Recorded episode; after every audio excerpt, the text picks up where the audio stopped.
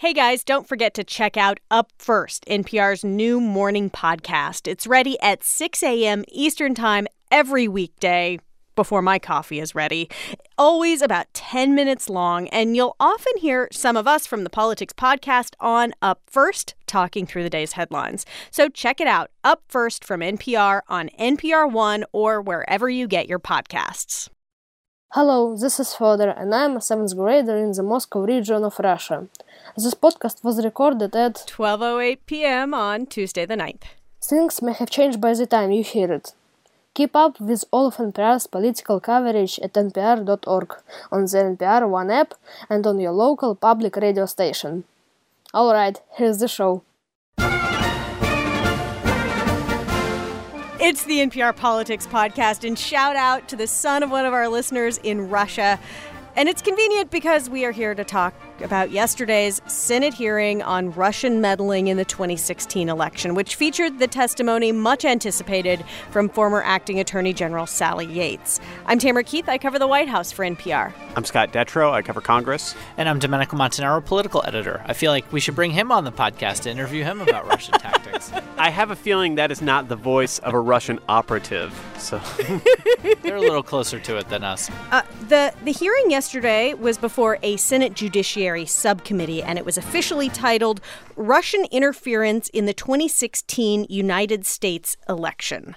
Uh, what was it actually about? Well, the hearing ended up being about two parallel things, and I think we're going to kind of talk into this two hearings, one room uh, dynamic in a little bit. But uh, a lot of the Democrats had a lot of specific questions for Sally Yates, who's a really key player in what we knew about Michael Flynn and his conversations with Russia's ambassador. And Michael Flynn is the former national security advisor. Former being key because he was only national security advisor for a matter of weeks.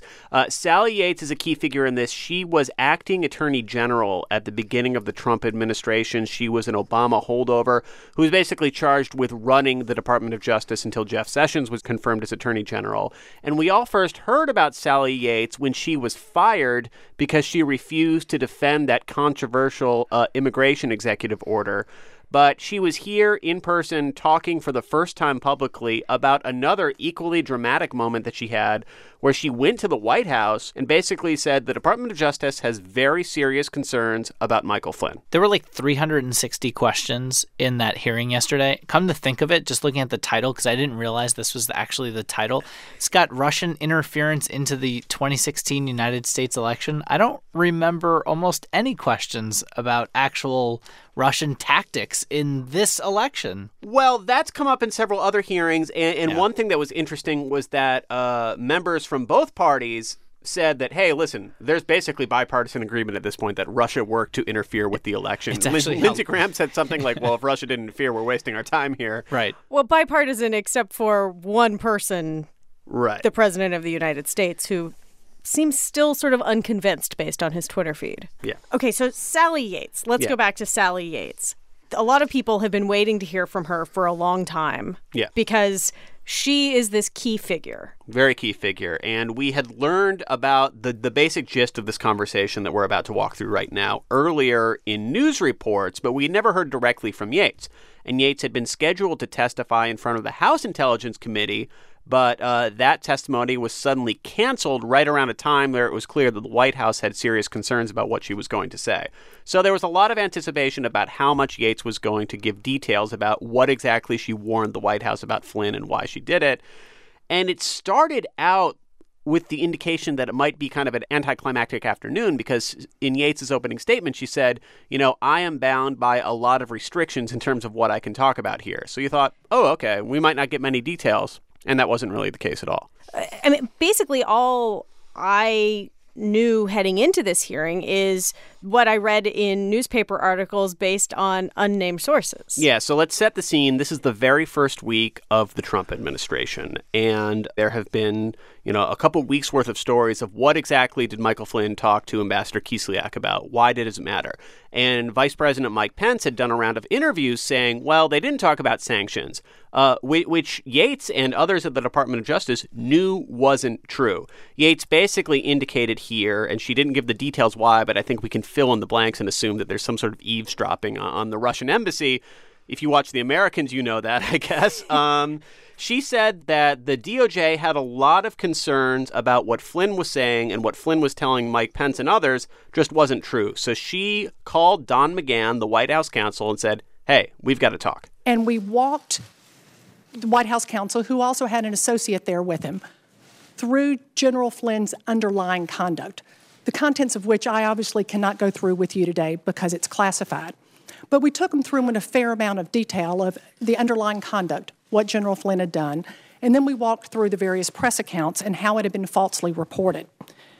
We also told the White House counsel that General Flynn had been interviewed by the FBI on February 24th. And she meant January 24th. Um, Mr. McGahn asked me how he did, and I declined to give him an answer to that. And we then walked through with Mr. McGahn essentially why we were telling them about this. And the first thing we did was to explain to Mr. McGahn that the underlying conduct that General Flynn had engaged in was problematic in and of itself. Secondly, we told him we felt like the vice president and others were entitled to know that the information that they were conveying to the American people wasn't true. Okay, this is totally wild.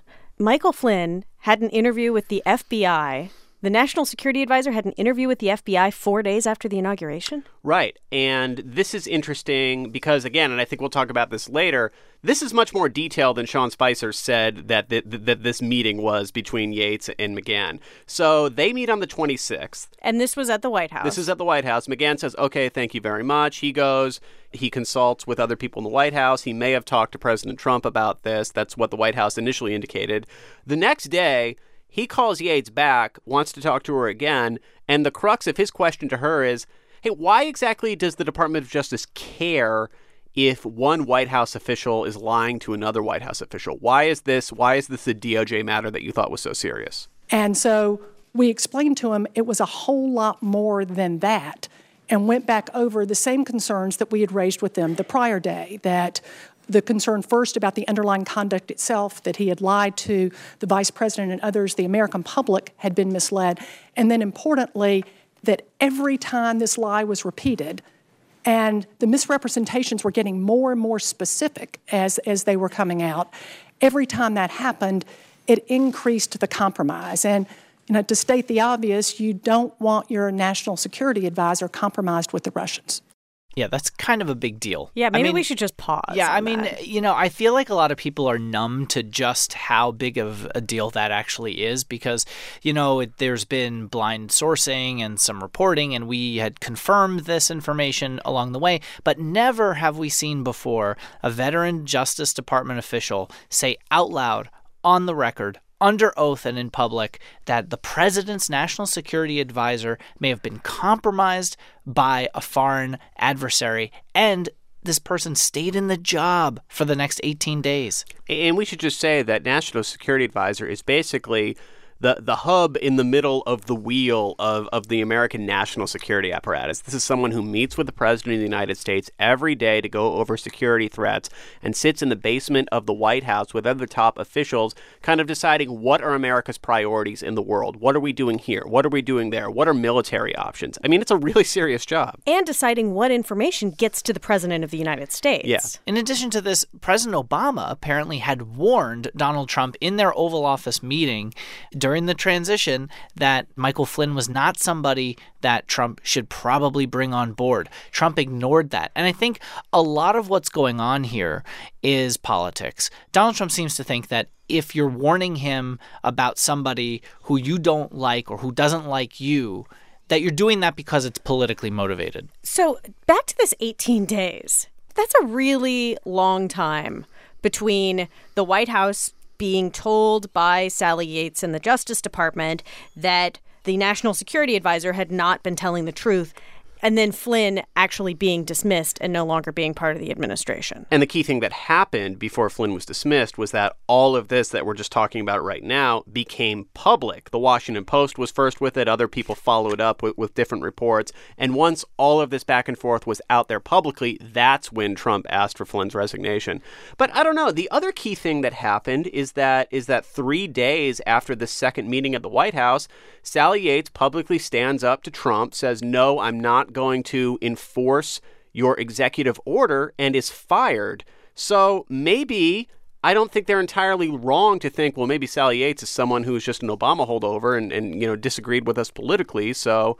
So maybe Yeah. she was being dismissed because maybe maybe what she was saying about this other thing was dismissed because of what she was saying about the travel. ban. Right. They, I think, would have had reason to just view her as an Obama person, even though she was a career Department of Justice employee. Sean Spicer, the White House press secretary, was asked uh, on February 14th in his briefing whether the president had been briefed by the White House counsel following that meeting with Yates. And, and here's what he said.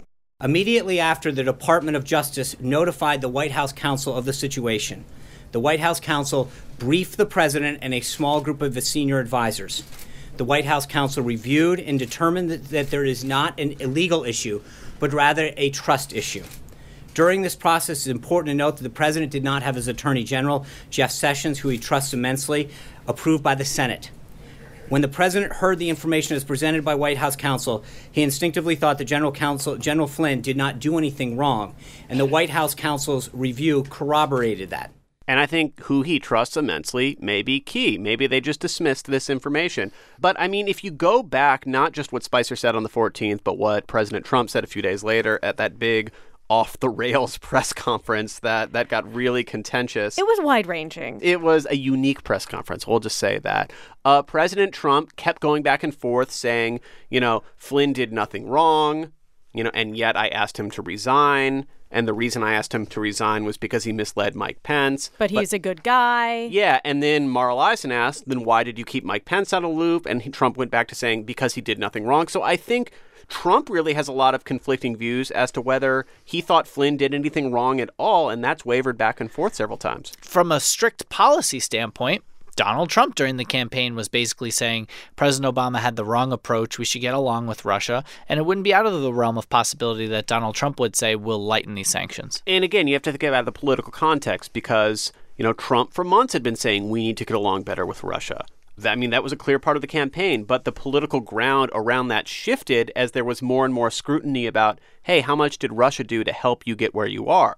Suddenly, Michael Flynn saying, hey, don't worry about it, we'll cut you a break, looks a lot different in mid December after these initial reports come out from the outgoing administration saying, Russia pretty aggressively did a lot to, to try and tip this election. And I think the issue that Sally Yates would bring up and brought up to Don McGahn, the White House counsel, was to say he's compromised when it comes to the potential to be blackmailed. Because if the Russians know that he gave bad information to the vice president, then they could blackmail him. If the Russians know and the vice president doesn't know. Right. That is definitely a piece of information she was saying could be held over his head and potentially harm national security and the Trump White House. And, and we sort of knew that going into this. So I guess what's the news?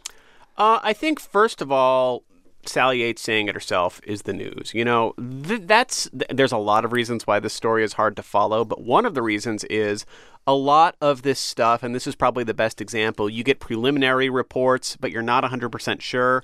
And then the reports that come out after that kind of backfill and, and color in the lines, and you get a better understanding. And, you know, a lot of Trump supporters on social media have been saying things to me like, where's the proof? You know, because Sally Yates and James Clapper were Obama appointees. And Clapper is the other person who testified at that hearing. And James Clapper was the director of national intelligence, uh, somebody who, on both sides of the aisle, widely respected.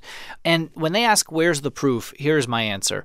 Who in that hearing, which Republican, said, actually, Sally Yates, uh, James Clapper, your information's wrong. I think, I doubt the information that you're bringing forward.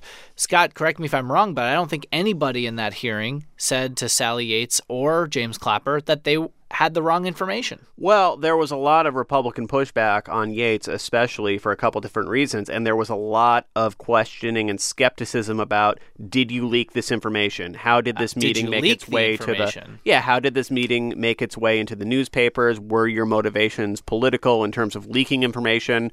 Or getting into this unmasking, which I think we're going to dig Yeah, into. Yeah, we are going to get bit. into all Yeah. of that But- after but, the break. But bring that back for just a second. You said that there was a lot of pushback on Yates for whether or not she was a leaker and whether or not she unmasked folks. Yes.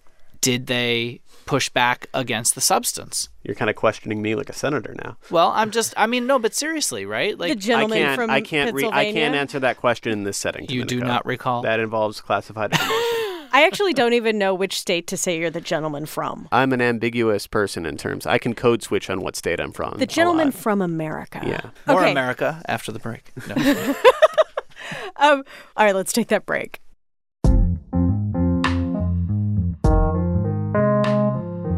Support for this podcast and the following message come from Tucker. When searching for the perfect blouse, Tucker believes you need one that's going to guarantee a smile, no matter what's going on in the background. Tucker lets you radiate the confidence that only comes from loving the way you look. Tucker is more than just a 100% silk blouse. It's the piece of clothing you reach for when you need a good dose of joy and inspiration. Experience it today and receive 20% off by visiting tuckernyc.com slash politics.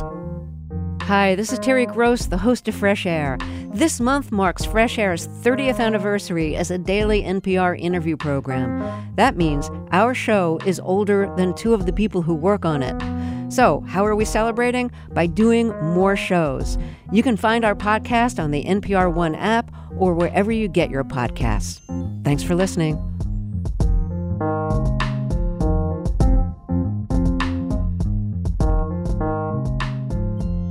Okay, we are back. Uh, and uh, we are going to talk about unmasking and leaks and a whole lot of other things. But first, last night, approximately during the evening news, President Trump sent out a tweet. It says Director Clapper reiterated what everybody, including the fake media, already knows. There is, quote, no evidence of collusion with Russia and Trump. So, what did he say in the hearing? And does the president's tweet have any relation to what was said in the hearing? Ish. Um, Okay. What he said in the hearing was it was a follow up question to an interview that he did, I believe it was on Meet the Press, where, where someone asked, you know, at the time you left the administration, was there any clear cut proof in front of your face that there was direct collusion between Trump's world and Russia? And Clapper said no. They asked him again, and he said that was the case. But he also said something that was really key and kind of gets into just how segmented the world of intelligence and law enforcement is. He also said that he was totally unaware of the FBI investigation into that collusion until James Comey talked about it publicly in front of the House Intelligence Committee a month or so ago. So, and Lindsey Graham said, wait a second, you were in charge of, you were one of the people in charge of this investigation, this initial report, and you didn't know that this FBI investigation was going on? What is that about? What I don't get is how the FBI can have a counterintelligence investigation suggesting collusion, and you, as Director of National Intelligence, not know about it, and the FBI sign on to a report that basically said there was no collusion. I can only speculate uh, why that's so. Uh, There wasn't, uh, uh, uh, the evidence, if there was any, it didn't reach the, it didn't reach the evidentiary bar in terms of the level of confidence that we were striving for in that intelligence community assessment. I would love to know a more detailed answer as to why those lines weren't crossed, but I think it just gets into the segmentation of government. So that was interesting. And another thing that President Trump did not highlight in his tweets, unsurprisingly, was there was a moment in a question and answer session with Lindsey Graham in terms of Trump's business dealings. Let's hear that. General Clapper, during your investigation of all things Russia, did you ever find a situation where a Trump business interest in Russia gave you concern?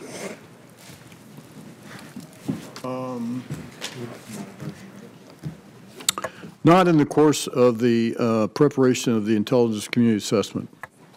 Since? I'm sorry? At all, anytime?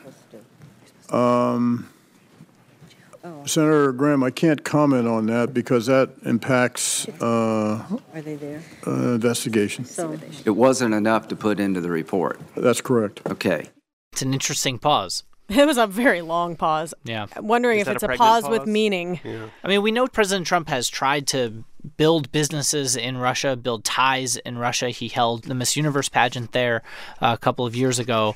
Um, and at one point, Donald Trump Jr. had said that they get a lot of their business dealings from Russia. There's we should say there's nothing necessarily wrong with doing business with Russia or talking to Russians or being in the same room as a Russian. I mean, I think a lot of Democrats are increasingly painting any sort of glancing contact with someone from Russia as like something that's totally scandalous and and it, you have to take it all in context, but like you can do business with people in another country and that's something that happens frequently. The question is, you know, are there ties that are deeper than we realize and and was there any sort of association or you know all this other collusion stuff we're talking about So, Domenico, earlier in the podcast, you said that it was almost like a tale of two hearings. Absolutely. We've been talking about the first half of the hearing, the the Sally Yates half, the Michael Flynn half. What was the other half? Yeah, you know what's fascinating about this? I went and I crunched the numbers just because I it's, it's stunning watching. It's because you're a nerd. Well, you want data to back up what you're going to say. You don't just want to like say, "Oh, it was a tale of two hearings." I mean, it felt that way uh, in listening because when you heard a Democrat talk, they talked about Russia and Mike Flynn and the White House's conduct, and when you heard a Republican talk, they talked about unmasking and this idea that an intelligence official might uh, ask to see the name of, of an American who was picked up in incidental phone collection, for example. Well, the data bears it out. When I went and looked up the number of questions and coded the questions to to see uh, how many were asked, Democrats asked 142 questions on Russia, Flynn, or White House conduct. Republicans asked 40, and some of them were very basic questions that weren't very probing.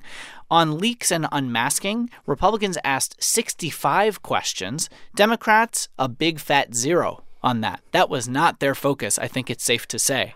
And- Perhaps they're not taking their cues from the President of the United States, who tweeted yesterday morning Ask Sally Yates under oath if she knows how classified information got into the newspapers soon after she explained it to White House counsel. And they did. Have either of you ever been an anonymous source in a news report about matters relating to Mr. Trump, his associates, or Russians' attempt to meddle in the election?